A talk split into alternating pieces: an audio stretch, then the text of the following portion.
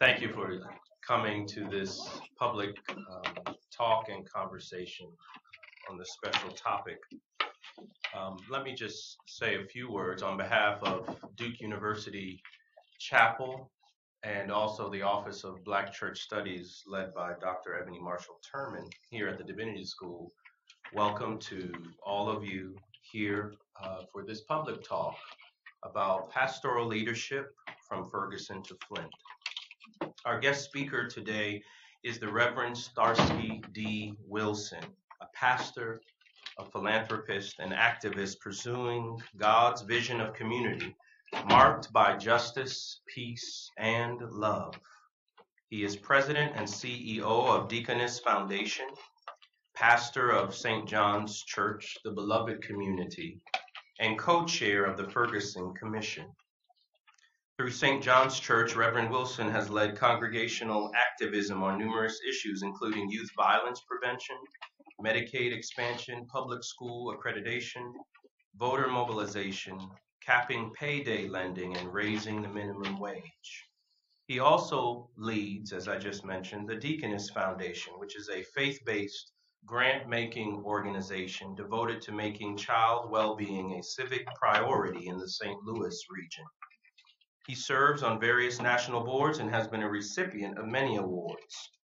He earned a Bachelor of Arts in Political Science from Xavier University of Louisiana, a Master of Divinity from Eden Theological Seminary, and is currently pursuing the Doctor of Ministry degree from Duke Divinity School. In 2014, Missouri Governor Jay Nixon appointed Reverend Wilson co chair of the Ferguson Commission a group of 16 citizens empowered to study the underlying conditions and make public policy recommendations to help the region progress through issues exposed by the tragic death of Michael Brown Jr. In September 2015, the Commission released the groundbreaking report called Forward Through Ferguson A Path Toward Racial Equity which called for sweeping changes in policing, the courts, child well-being, and economic mobility. Through his leadership on this commission, he has been thrust into a national conversation about policing, racial justice, and how hashtag Black Lives Matter. His visit is timely for the Duke University community. Amid the various campus conversations and tensions around the issues of bias and hate that sparked campus town hall meetings last semester, and also the creation of the university's task force on bias and hate. There is much work to be done, serious and difficult work for our campus, community, and the nation to move towards being a beloved community for all people. And certainly one area where that work is being done is in the area of race and faith. Some recent examples here on campus include the Office of Black Church Studies, um, race and faith dialogues, or the Duke Chapel Reads discussion of Ta-Nehisi Coates' book, Between the World and Me, and more recently, even Franklin Humanities Institute's um, evening of reflections on Charleston. So when a community is faced with such difficult struggles as Ferguson and Flint, and a racialized past and present, my own pastoral posture is to listen, lament, and lean into hope. So today I invite you to listen deeply, to truthfully name and lament the painful divisions and injustices that are still with us, but yet also seek hope as Reverend Wilson, a Christian pastor, puts it in one of his signatures in his emails as he was signing off. He says, In Jesus and justice. Reverend Wilson understands that those two words are inextricably bound if we are honest, truth telling, justice seeking, and hope bringing people of faith following the gospel of God. Reverend Wilson's lip service matches his life service which is why he not only is concerned with truth and reconciliation, but the truth of reconciliation, from Ferguson to Flint, and even to Durham and Duke. So without further ado, let's welcome Reverend Wilson.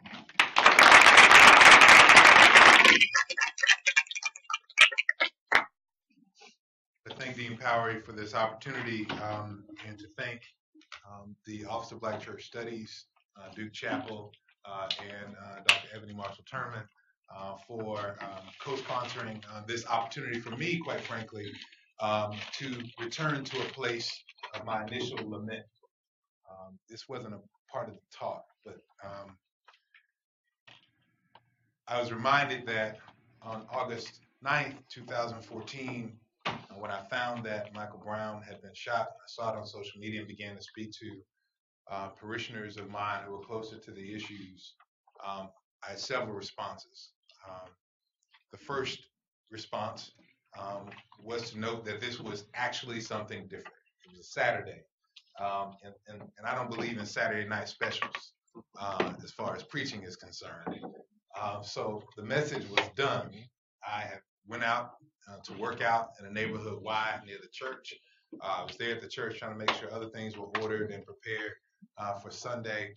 Um, but this seemed to be different. I got word from DeMarco Davidson, a young man who's a member of our congregation, about what was going on, and um, and had this initial visceral response about care for African American young men that caused me to rip up the sermon that I had written, uh, prepare a rewrite, uh, go to my office and pick up copies of a book uh, called Cut Dead but Still Alive uh, by a friend, Dr. Gregory Ellison.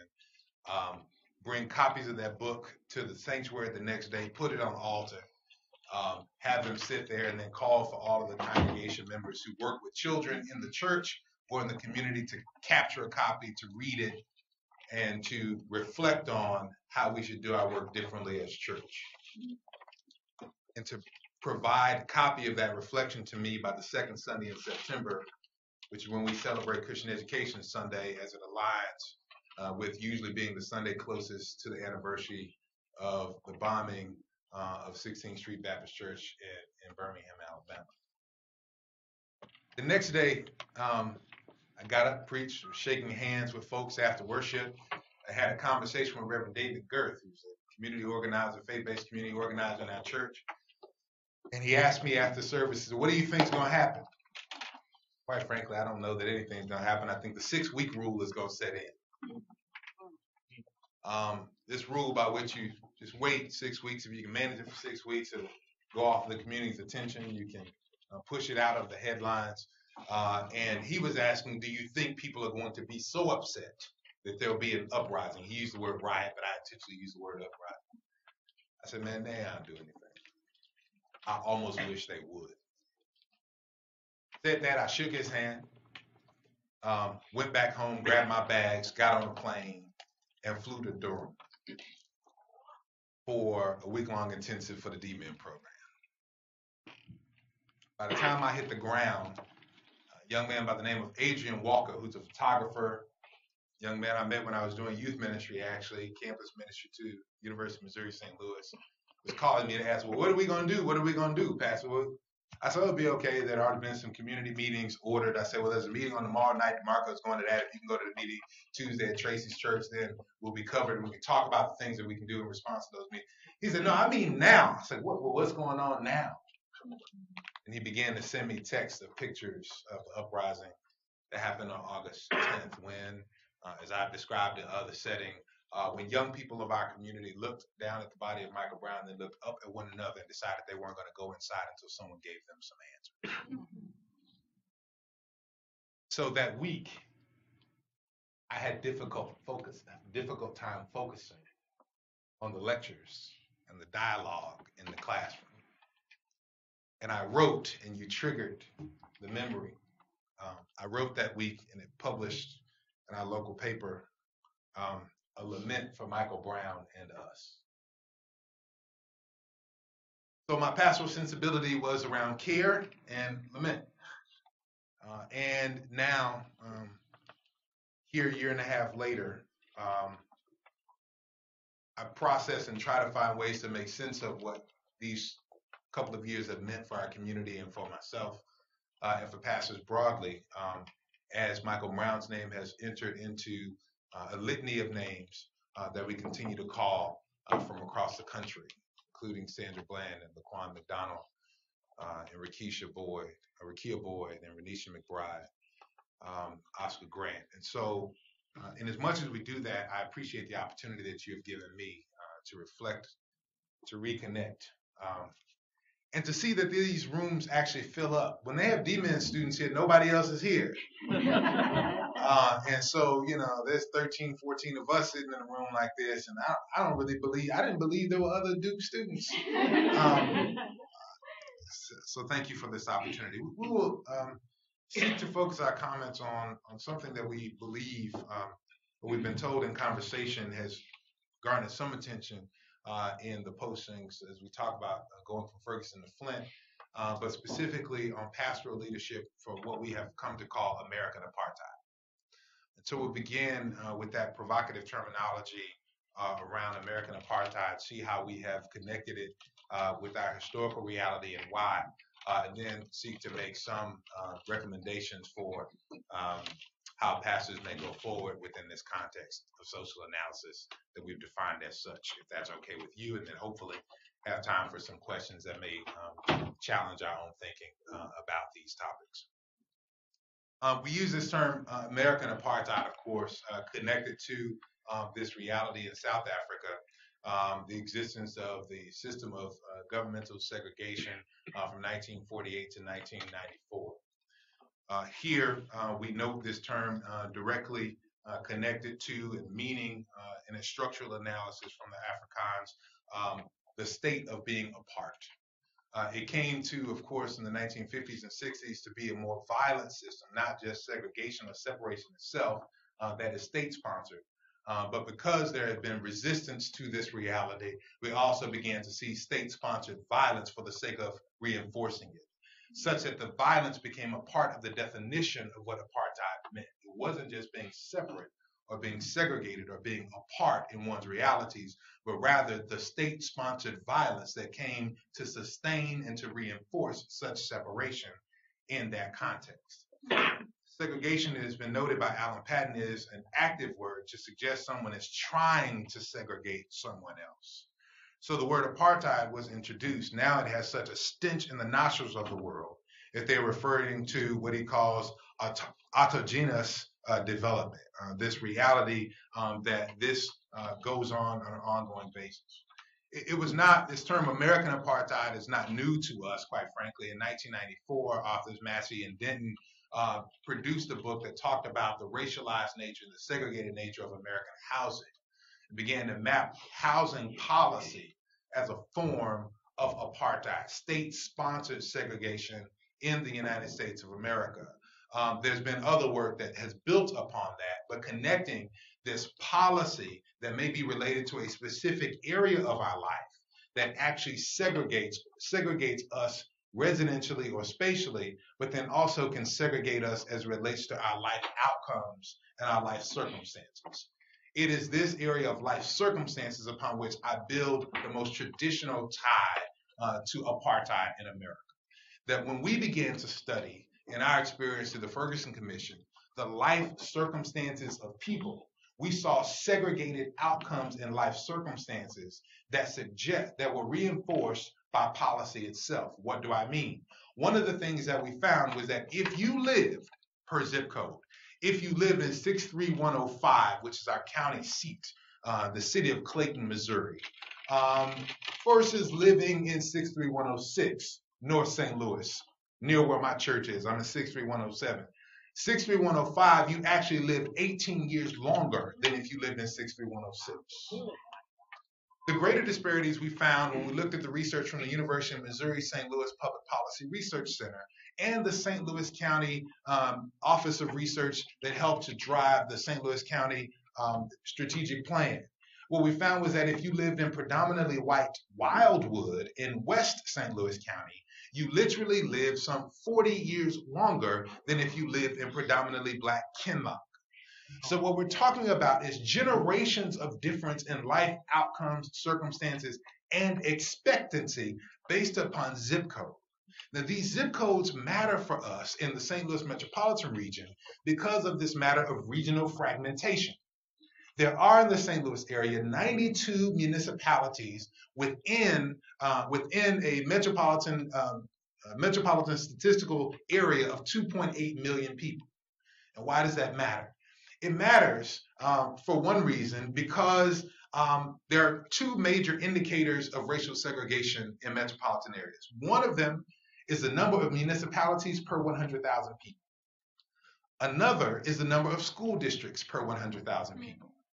The St. Louis metropolitan area is the only area in the country that uh, ranks in the top three in both categories. And so this fragmentation, this zip code analysis reinforces an understanding of segregation um, that is reinforced by policy in our context, but I actually argue that we see it by other policies across the United States of America. Before we push there, I want to actually center another definition. And this is where I want to build more, most of my conversation and my work. I actually believe that the authority to define the circumstances of oppression uh, lies with the people who were oppressed. So rather than going by the definition uh, of Massey and Denton here, or going by these historical definitions of political scientists who assess what's happening in South Africa, I rather want to go to the theologians of South Africa and listen to the definition from the Kairos document, the second edition in 1986. The Kairos theologians define apartheid as a system whereby a minority regime elected by one small section of the population is given an explicit mandate to govern in the interest of and for the benefit of the white community. Here are three core elements of that definition. A minority regime elected by a small section of the population and governing for the benefit of white people. As we consider this element of a minority regime, we think about the demographics of the United States of America and the growing demographics. First of all, we note that people of color are a rising majority in the, in, in the United States of America.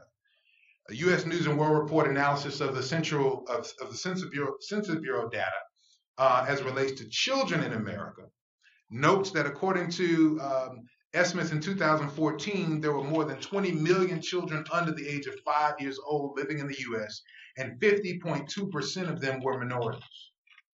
More than half of the nation's children are expected to be part of a minority race or ethnic group by 2020, according to the U.S. Census Bureau report. Some of you have heard these reports that by 2040 or 2044, uh, some put these numbers will be what some have called a majority minority nation or minority majority nation. Um, I want to actually go further than that and, and, and point to a couple of other areas. Uh, Pew Research data suggests that from 2000 to 2013, there are 78 counties in 19 states, from California to Kansas to North Carolina, that flipped from majority white counties where no single racial or ethnic group is majority, according to um, this Pew Research. Um, and overall, 266 of, of 2,400 40 counties are less than half white. So as we talk about the localized nature of this reality, we're already living in communities where there is a majority of minorities already, and the expressions of oppression happen at local and county levels. So these things matter. Now, I'll lift up one other. Stephen Phillips uh, writes in a new book, Brown is the New White, um, about a new American majority.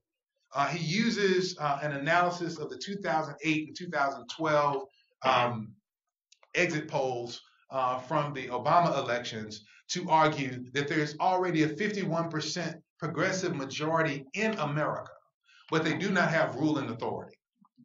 What he suggests is that people, progressive people of color make up 23% of the voting of the citizen voting age population in America. Progressive white people make up 28%, and that together they make up 51% of the citizen voting um, the citizen voting population in the United States of America. Right. So in these estimates, just over 311 million people live in the United States. 217 million of them are citizens over the age of 18, the citizen voting age population. And of the country's eligible voters, 62 million are people of color, 155 million are white, and using this Obama voting percentage as a definition of progressive, just over 50 million eligible voters are progressive people of color, and another 61 million eligible voters are progressive whites. The coalition of progressive whites and progressive people of color who are eligible to vote stands nearly 111 million strong, or 51% of the eligible voters in the country. Now, what does this have to do with Ferguson and Flint? In both of these places, you see another trend as we talk about this minority regime ruling over a majority population. Here we see, if we look at Flint, uh, we see a total, I'm sorry, let's look at Ferguson first. Total population of 21,000 people, 67% of which are African American. As we note that, as we talk about, uh, we'll, we'll, get into this voting and interest, but I, I can never leave this alone because when I see that 67, I automatically see 93. What's 93, you may ask? 93% is the number of African Americans, the number of people, a percentage of people who are arrested mm-hmm. in the city of Flint, in the city of Ferguson. Okay? So that DOJ stat always jumps to me. When I say that 67, I automatically see the 93. I apologize for getting out of order. As we think about minority rule um, of this majority, we note that the election prior to the last election of city council officials in Ferguson, uh, well, actually, we can just go to the last election where there was a 29% voter turnout. That sounds low until you put it in conversation with the 12% voter turnout that was in the mayoral election before. So we talk about a 67% majority, uh, only elected by 12% or 29% of the population, then you begin to get this sense of minority regime. When we go to Flint, Michigan, we begin to see demographics that show uh, an African American population of 56%. And there, of course, not only do you have, um, we can push and talk about people being uh, elected by a small section of the population, but there, of course, because we're in Michigan, we have another matter to deal with altogether people who are not elected at all. As far back as 2002, in intermittent kind of areas, you've had emergency managers in Flint. So, as we talk about being elected by a small section of the population, we also must add to that a rollback of democracy. So I talk about it as exclusive democracy or a rollback of the concept of inclusive democracy in America. So what we find is that when we have emergencies or when we call something an emergency, um, and so we should note that emer- emergency managers in Michigan were previously called emergency financial managers. So financial crises could be called forth, and then someone could be placed in place in order to have dictatorial authority, or it would be called administrative authority um, but setting aside mayors or setting aside uh, city councils. Uh, and usually this happens in communities of color. It is noted that as recently as 2014, 49% of the African American population in Michigan uh, lived under an emergency manager. So emergency managers um, take authority in places like the city of Allentown, the city of Flint, the city of Detroit, Benton Harbor, uh, in uh, all in Michigan, but also over public schools like the D- Detroit Public Schools. As we consider public schools, Detroit Public Schools, Highland Park Public Schools as well. As we consider public schools, now we turn again our attention to Ferguson. Okay? Because the, another matter where we roll back inclusive democracy in America and where we've been doing it for at least the last 10 to maybe 15 years is as it relates to school districts. Because here, and, and, we should note that as late as 2014 in Flint, a lot of the arguments for the elected school board have been trying to stave off an emergency manager. What we find, if we look in Ferguson, particularly in the place where Michael Brown's body lie, and we consider his narrative, we consider three things. Number one, the Canfield apartments uh, and the North Winds apartments where Michael Brown lie in the middle of the street serve as a dividing line. They are drawn just into the Riverview Gardens School District. This will matter. It'll mean in a minute.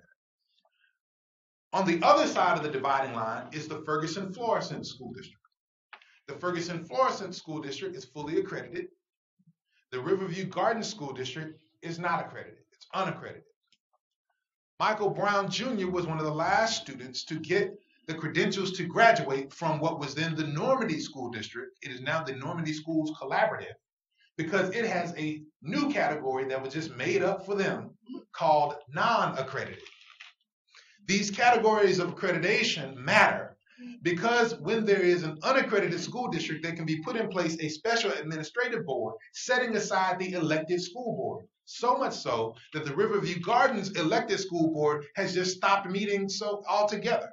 There is no elected school board anymore. St. Louis Public Schools, which continues under provisional accreditation status, has been under an elected has been under a special administrative board since 2007 and just last week the SAB in St. Louis and in Riverview Gardens were extended for 3 more years. So by the time the St. Louis Public Schools come out uh, from under the leadership of a special administrative board which circumvents its elected leadership and let's just say this for the record all of these communities are predominantly African American.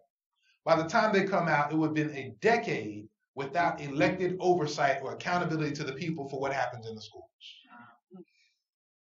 So as we talk about this, what we're talking about is the rule of a minority, either unelected or elected by a severe minority, ruling in the interest of white people. Why do I say in the interest of white people?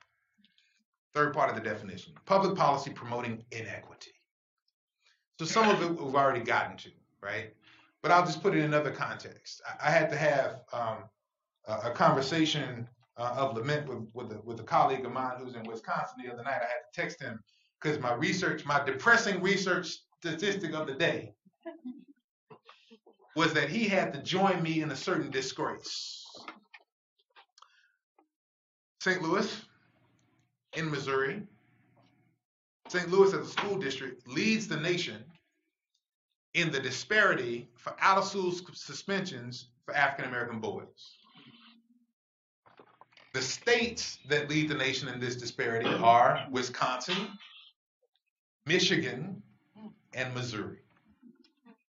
So as we talk about uh, uh, policies that disproportionately advantage or disadvantage um, people, then we begin to talk about how the state is actually sponsoring and initiating the kind of segregation of outputs and life expectancy and outcomes that help us to meet, especially when we're looking at social determinants of health, that help us to consider um, this matter of, uh, of, of apartheid. The inputs of such policies lead to the impact of segregation of life expectancy and outcomes under a framework considering social determinants of health. In this sense, apartheid status is reinforced both with implicit public policy biases and explicit public health consequences. By connecting the dots between the two, we find a link to the more traditional definition of apartheid. So that social analysis in mind, what does that matter for us as we talk about pastoral leadership? I give a few different elements and then be done. I, I want to suggest to us that pastoral leadership uh, in the context of American apartheid, and that we have suggested, has to be thoughtful about and it has to be intentional about where it is positioned what it pursues and what it purifies. Where it is positioned, what it pursues, and what it purifies. Um, this uh, conversation, I build on the work, uh, kind of jointly in the work in two different places of Marty E. Stevens uh, in leadership roles in the Old Testament, uh, and the work of Peter Paris uh, in African American leadership, uh, conflict, and diversity. Um, so here we think about the Old Testament triplex. we, we do not leave behind the role of the sage, but um, we focus squarely on the Old Testament triplex of preach, prophet, king. Um, and here I try to make some connections between historical models um, and uh, and some of what we've seen and some of the ways we've see, sought to operate uh, in Ferguson. First, the Old Testament role of priest. Here we read this responsibility for both proximity and purification. Uh, Stephen suggests that as priests were ritual specialists set apart for religious service and worked in the ancient cultus of the formal religious life, the priest's core duties in this realm included facilitating the community's work related to sacrifice, purification, divination, and teaching the law. My argument is that the vocation of the pastoral leadership within the context of American apartheid must intentionally work to discern and purify both actions of rage and reconciliation as God leads. Um, here, we require skill sets of discernment, radical listening, pastoral care, and of healing. But I want to argue that we see models for this. Um, if I go to Peter Paris, that the model here is actually Malcolm X. And if I go to the work in South Africa, then we see it in Archbishop Desmond Tutu. Why, why Malcolm X? Part of the work that we saw ourselves needing to do in Ferguson, quite frankly, is to do things like clean, like primary work. I want to get this role of purification. Primary work of a priest is determining what is holy, what's profane, moving things from the clean category to the unclean, the unclean to the clean, right? Taking things that people identify as unclean and making them clean. Part of our responsibility in the in the role uh, for public presence of clergy in the uprising was to clean up language like riot, to clean up pictures of young people who were righteously indignant, perhaps in the line of the Christ turning over tables in the temple, and help people to understand that this is and can be seen as holy work. Part of our role was to purify by suggesting that maybe it is the case that the church is not lacking presence in the context of the movement for Black Lives. Perhaps the church is present and the Spirit has fallen there on the movement, not on the sanctuary. And so the priestly work is to purify the work that God is doing no matter where it is. And I argue that part of what Malcolm X has done in the civil rights movement is purify that holy rage that has come from a people who have been oppressed. And of course, we see what Archbishop Tutu does is purify in another direction the work of the Truth and Reconciliation Commission by sacralizing its proceedings with the lighting of candles and the use of incense. He makes this a holy place, even though, quite frankly, it was a place of political accommodation. You got to remember, uh, historians remind us that it is President de Klerk who asked for the term reconciliation to be added to what was to be a truth commission. Because, of course, reconciliation has come to mean so much to so many that it doesn't mean anything to anybody. can, I, can I add something to it? reconciliation, for the sake of relevance in this moment, I'll say this and add this to it. Reconciliation, much like community oriented policing, That's right. has come to mean so much to so many that it doesn't mean anything to anybody. And de Klerk believed that by adding the concept and the end of reconciliation to what was called as a truth commission, he could actually get to the kinds of political accommodations that will preserve him and those who did wrong. And we should also remember that before the before the gathering of the commission, there had already been law passed to circumvent reparations, locking in locking in um, the ownership of property and setting aside any transfer of property from being a potential outcome of the Truth and Reconciliation Commission.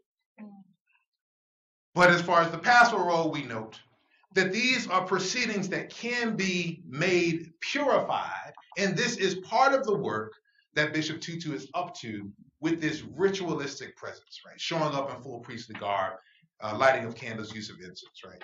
We also note this this pastoral role of the prophet, Old Testament prophet. Here, we speak not simply of uh, proximity and purification, but here we speak specifically to the role and responsibility within participatory democracy. We lean upon Marty Stevens' uh, argument that central to the character and role of the prophets was the call to speak publicly or announce to others, connectedness to God, and a peripheral social location that was still within the realm of community. It is also helpful to note that this location was at times in seats of social power at the royal court even though most were not supported as such within a prophetic guild. Our argument here is that the vocation of the pastoral leadership within American apartheid must be positioned in such a manner as to hear and cultivate people's voices while advancing an articulation of God's will for God's people to people in power. A historical models for this, if we go on Parris's work or Dr. King, it is hard for me ever to speak of Dr. King without also, without also adding Ella Baker. Uh, and so I think that becomes a historical model. Um, and if we went to South Africa here, we're talking about the work of the Reverend Dr. Alan Aubrey Boesak um, in his call for the establishment of the United Democratic Front as a critique not only to the apartheid government, but also to the African National Congress, which itself had begun to engage in atrocities. Um, he also calls it forth uh, as an organized political approach to respond to the realities of people. Now, here my argument is the charism and skill sets that we need for pastoral leadership in this manner, uh, things that are underrepresented, quite frankly, in most of our seminaries that prepare us to send us forth, are grassroots community organizing and grass tops policy advocacy. If we will do this work effectively, uh, we must find ourselves positioned in places both with the people and with those in power. Now, this is the hard part. Someone asked me earlier asked me this earlier today. How did you navigate being in Ferguson, working with this commission, meeting with people like um, a U.S. senator uh, by the name of Blunt, who, who, who, who you probably wouldn't, yeah, we wouldn't get down like that earlier. Um, and and also be with activists like those at Hands Up United. I said the way that I was able to do that is that the people at Hands Up, like Tara and Tef and Tory, uh, prayed for me. Literally, Tara Thompson, one of the founders and directors of Hands Up United, who I actually went to Xavier University with, um, when she found out that I was having to go back and forth in these meetings with the Attorney General and with the um, the U.S. Senator and the Governor, said, "You know what? They're gonna snatch your soul. I'm gonna pray for you." but it seems to me we must be positioned in manner in order to do this work, right? So no, so that we're not um, only in that work, but we've got to be positioned to go back and forth. And finally, and then we'll open up for some questions. I want to argue uh, for the Old Testament role of king. As we talk about this role, we're not just talking about uh, proximity. Uh, we're not just talking about mobilizing proximity and participation, uh, proximity and purification. We're not talking about just participatory democracy where we must mobilize the voices of people who are affected and translate and sometimes connect that to people who are in power. Uh, but also there are times when pastoral leadership for American apartheid will call for us actually being those people in places to make policy as the king, if you were, as it were. Ideologically speaking, the earthly king was to administer the territory in keeping with the will of the divine king. It is helpful for us to remember. We, we often forget because, you know, kings go off on their own stuff, right? Uh, but it's helpful for us to consider our space and place in that way if we think first of the divine king and think that the role and responsibility of the king is actually uh, to be aligned there. The vocation of the pastoral of pastoral leadership for American apartheid must pursue the institutionalization of the people's interests through the enactment of legislation, regulations, and ordinances that guide communal life with a focus on social equity. It's important to remember here that the royal office fulfills its charge through policy not programs. Indeed, if the monarch is, as Stephen suggests, the steward of the vision of God's social, God uh, for social equity and human thriving, this must be the goal of public policy. Unfortunately, much of the American church's understanding of this external call has been tied to outreach through social programs. I write on this in an article for Governing Magazine uh, last year. Programs, we must understand, are short term interventions that create temporary improvements in the wake of challenges.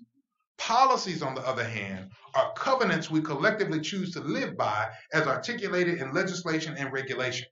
They inform our socially acceptable mores and ethics.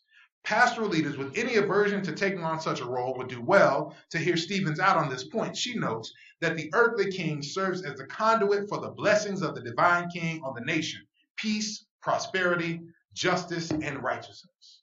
We see historical models for this in the Reverend, Reverend Adam Clayton Powell Jr. And of course, I claim in this prophetic mantle and in this work Nelson Mandela as we talk uh, about South Africa. As we talk about Adam Clayton Powell Jr., it's helpful for us to remember, this is easier for Dr. Turman uh, as a child of Abyssinian, uh, that he was Mr. Civil Rights before King was Mr. Civil Rights. And that much of the legislation that we see stewarded, including things like Social Security, are stewarded through committees that he makes possible as a U.S. Congressman. That the role of policymaker is actually one that we can effectuate as well. Uh, this is the work we were doing when we led the Ferguson Commission. Why go there? Why trust it? So that we could keep a policy conversation a policy conversation. It would have been easy, quite frankly, to allow powerful interests to take over the conversation. Because people had already begun to have their press conferences where they shipped water to Flint. I'm sorry, I wasn't in Flint, I was in Ferguson. Um, but it's the same model. Sending water, programmatic, charitable response calling for the governor to walk away in handcuffs based upon a breach of the public interest. The work that was done and just approved yesterday, the first petition after six of them were attempted just yesterday was the approval of a petition to put on the November ballot the recall of the governor. That's justice. That's policy, right?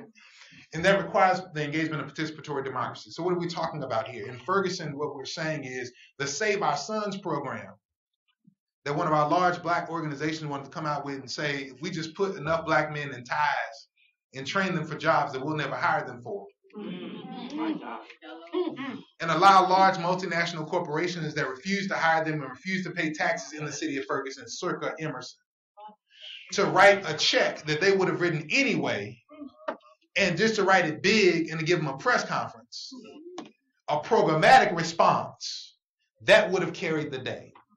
I tell people programs are driven by philanthropy, so this is where I own my responsibility. I really am going to stop because I can't look the thing. In June of 2014, the St. Louis metropolitan area was named by Charity Navigator the most charitable metropolitan area in the country. June of 2014. It's funny how the calendar works. June, July, August. Michael Brown lay in the street for four and a half hours. The charitable programs are not ever going to get it done. And the church, the desire to see God's vision manifest in the world, whether we understand that as the rainbow people of God, the beloved community, the kingdom of heaven, all of these things must be manifest based upon our collective articulation of our interests and our values, and that happens in public policy. So part of our preparation must be to operate in those spaces. And I want to say that's that's very clear, basic preparation to understanding things like public health conversation and public policy. And it's really, really basic stuff like the stuff I learned at Union Missionary Baptist Church in Dallas, Texas on Saturday mornings with the youth department, like Robert's Rules of Order. The most contentious vote we had in the Ferguson Commission process because we looked at all these broad social determinants and we looked at a number of issues of social inequity, and some of them were economic. Marty Stevens reminds us that one of the core categories that the Old Testament prophets talked about was economic justice. Let's not forget. The most split vote we had, because we had a pretty balanced commission people from the business community, people from the corporate community, people who had no elected officials, but different conserving interests uh, as well as uh, progressive ones. The most split vote was the vote to increase the minimum wage to $15 an hour. We spent half a day on that in committee because people wanted to attach all these provisions. Mm-hmm. Well, we, it can be $15 an hour increased over time to get to it over the certain number of years, indexed per the national index for this and the state index for that. Da, da, da, I, I have to sit through all of that. Because what I knew was all I needed was for the thing to say $15 an hour. And it came out with $15 an hour with about two paragraphs after that. And when it came to the full commission, I knew that they weren't going to be in the room. I was. And I was going to co chair the meeting. And so I offered a well articulated short amendment to cut off everything after 15. right? But this is the way we've got to do it. And, the need for us to understand these basic processes also came forth just a couple of weeks ago when the city of Ferguson came after it had fully negotiated a consent decree with the Department of Justice and decided to go along with the decree uh, and had everything ready to go, and then came into a full committee meeting, a full uh, council meeting, listened to the community, and decided to uh, articulate seven amendments. One of those amendments gutted the whole consent decree, but they voted to approve the consent decree with these amendments when they essentially, one of them totally gutted it. But they came out and did PR and spin and said, we approved it, we're glad to have come to this agreement. Loretta Lynch wasn't, wasn't, wasn't falling for it. And the next day she had a 39 page lawsuit against them. But there are people in the community who thought, because they didn't understand basic parliamentary procedure, that rules and governs our public life.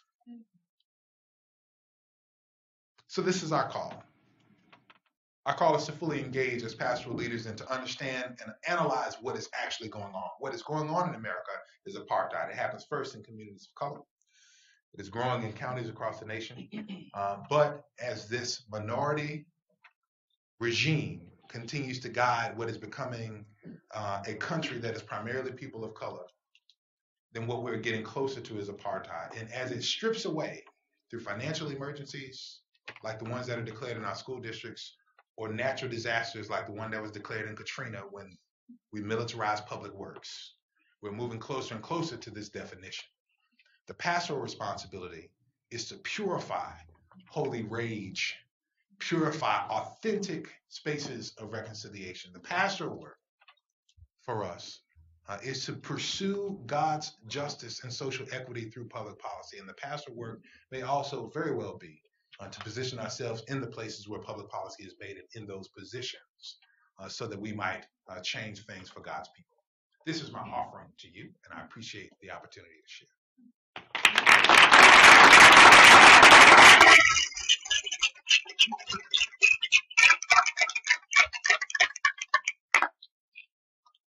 We're going to open it up some dialogue. And I think James Todd will let me know when we only have time for one more question. Um, and what I'd like to do is just pose one question, not as many questions as Dr. Marshall Turman uh, does, but one question um, because there was some resonance in the room around this, uh, and it's it's related to the notion and the idea of reconciliation and how you don't necessarily uh, in your work talk about truth and reconciliation, but the truth of reconciliation.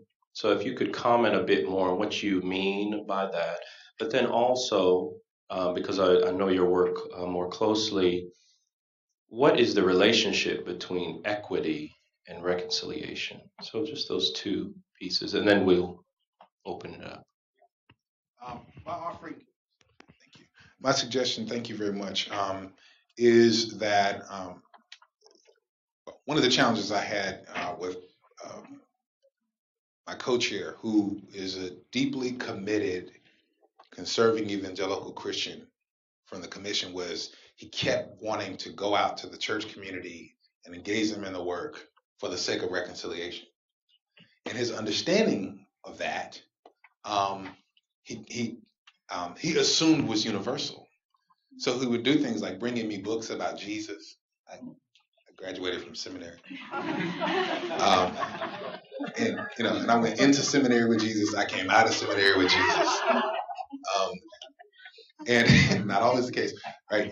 But he would educate me on these. He was he was educating me on these things, uh, and then seeking to bring certain Christian leaders in, really for the sake of validating what they were doing which was largely programmatic and conversational around relational reconciliation at an individual level and and making that racial reconciliation, right? Bringing in a black speaker, you know, having a fellowship for three months with a black church, that kind of stuff, right? Um, and so it wasn't until I brought him a book that that stopped. And so I brought him a copy of The Politics of Jesus by Obery Hendricks. Uh, and that talked about how radical revolutionary Jesus became meek and mild, and talked about equity as a setting of right of social circumstances. Uh, and so he stopped bringing me books after that. Uh, I think he read it, right? And so, and so part of what I talk about, and we confuse this language, um, I talk about equity on a progression from access, right? People talk about the civil rights movement. I said, what we're talking about the civil rights movement was access to opportunity. And those who have followed a longer progression in America in the 1980s were talking about diversity, which speaks to who's in the room, what can you see uh, that is distinct in a context. And then we moved faithfully, hopefully, to a conversation about inclusion, which is not just who's in the room, but who actually gets to make decisions, right? Not who's at the table, but who got input on the agenda and the menu right? To equity. Equity has to do for me with outcomes. We talked about it a little bit in this kind of public health framework. Um, equity said if we want equity for students rather than access for students, and we don't give a consideration just to who we let in, but what are the supports that are needed for those whom we let in to make sure they get out at the same time. And my suggestion is reconciliation only comes after equity. The reconciliation occurs between equals. And so, in order to get to reconciliation, we must place ourselves, and this is part of the title of the Ferguson Commission report, uh, we must place ourselves on a path toward racial equity in order to get to racial reconciliation. And that has to do with setting policies in place that not just equalize um, circumstances and access for people, but equalize life outcomes for people. So that's that's kind of my suggestion. Very helpful, I think, for folks in the audience to, to get that understanding in a deeper way. Questions? Yes, and let me also say, please focus your question so that we can get as many questions as possible in and limit the comments, not a whole sermon. That would be great. Um, so, Professor Bretherton, the other Luke, yes. Um, thank you for a wonderful uh, presentation. Just two quick questions.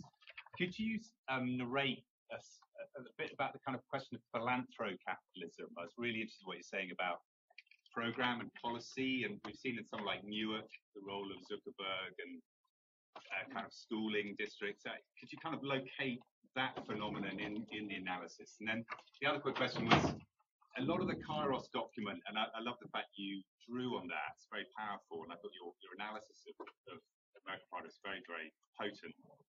A lot of that document deals with the question of this oscillation between nonviolent direct action and violent revolutionary action.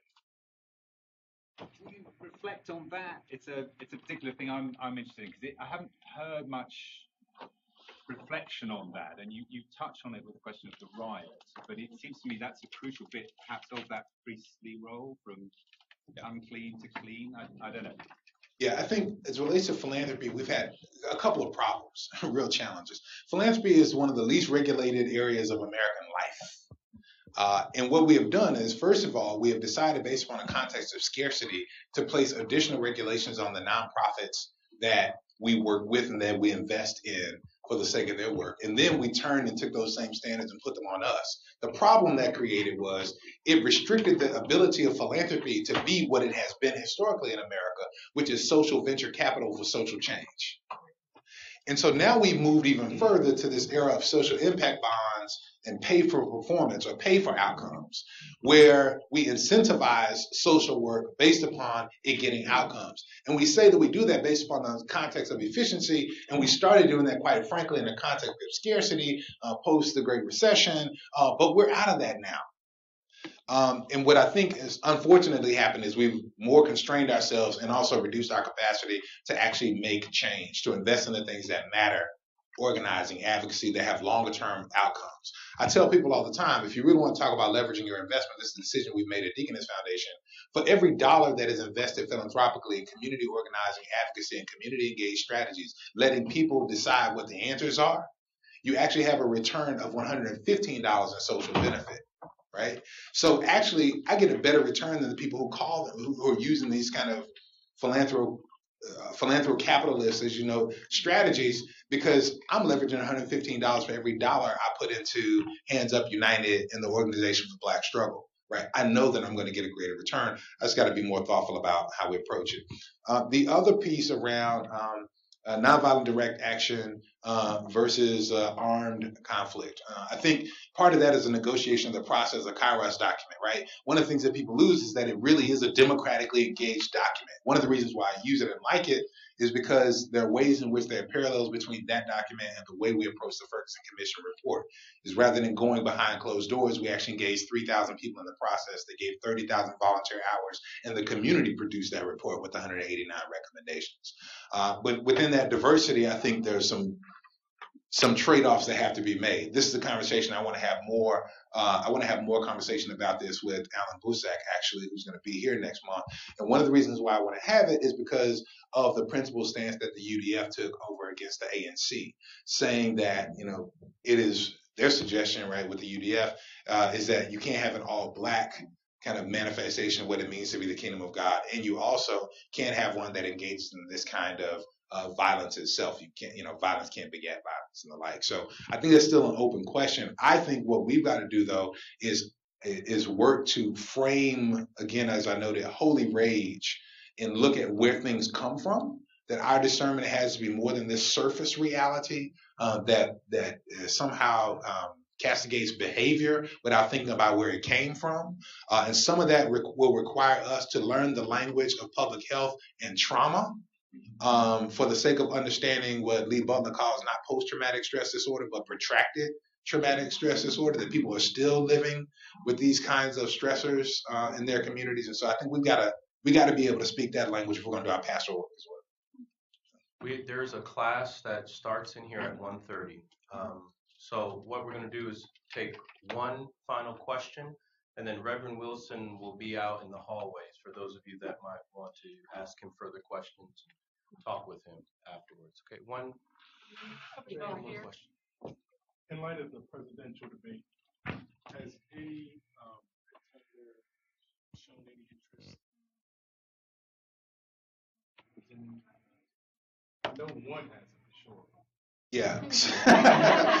The Um, question about the presidential candidates if, and if they're connected to Reverend Wilson's work. Yeah, so uh, I've had conversation with um, with Senator Clinton, Secretary Clinton about uh, the work uh, just before it came out, uh, and we are set to have a follow up conversation, and we, it just didn't happen because of logistics. Um, I've talked to the staff team from the Sanders campaign about the work uh, as well, uh, and we've assessed. I, I should say we. Some of our foundation staff team has assessed kind of the positions of both of the candidates vis-a-vis um, the commission's work uh, and the calls there. Um, uh, to speak to alignment, this is not endorsement, but speak to alignment. Um, the policy work as articulated in the Sanders campaign is more consistent with some of the things that we see uh, both in the commission's work and the broader call, the policy calls and things like Campaign Zero and the Movement for Black Lives. But again, that's just that's the analysis of what's on paper. That ain't no, nobody's endorsement. Can we thank Reverend Wilson?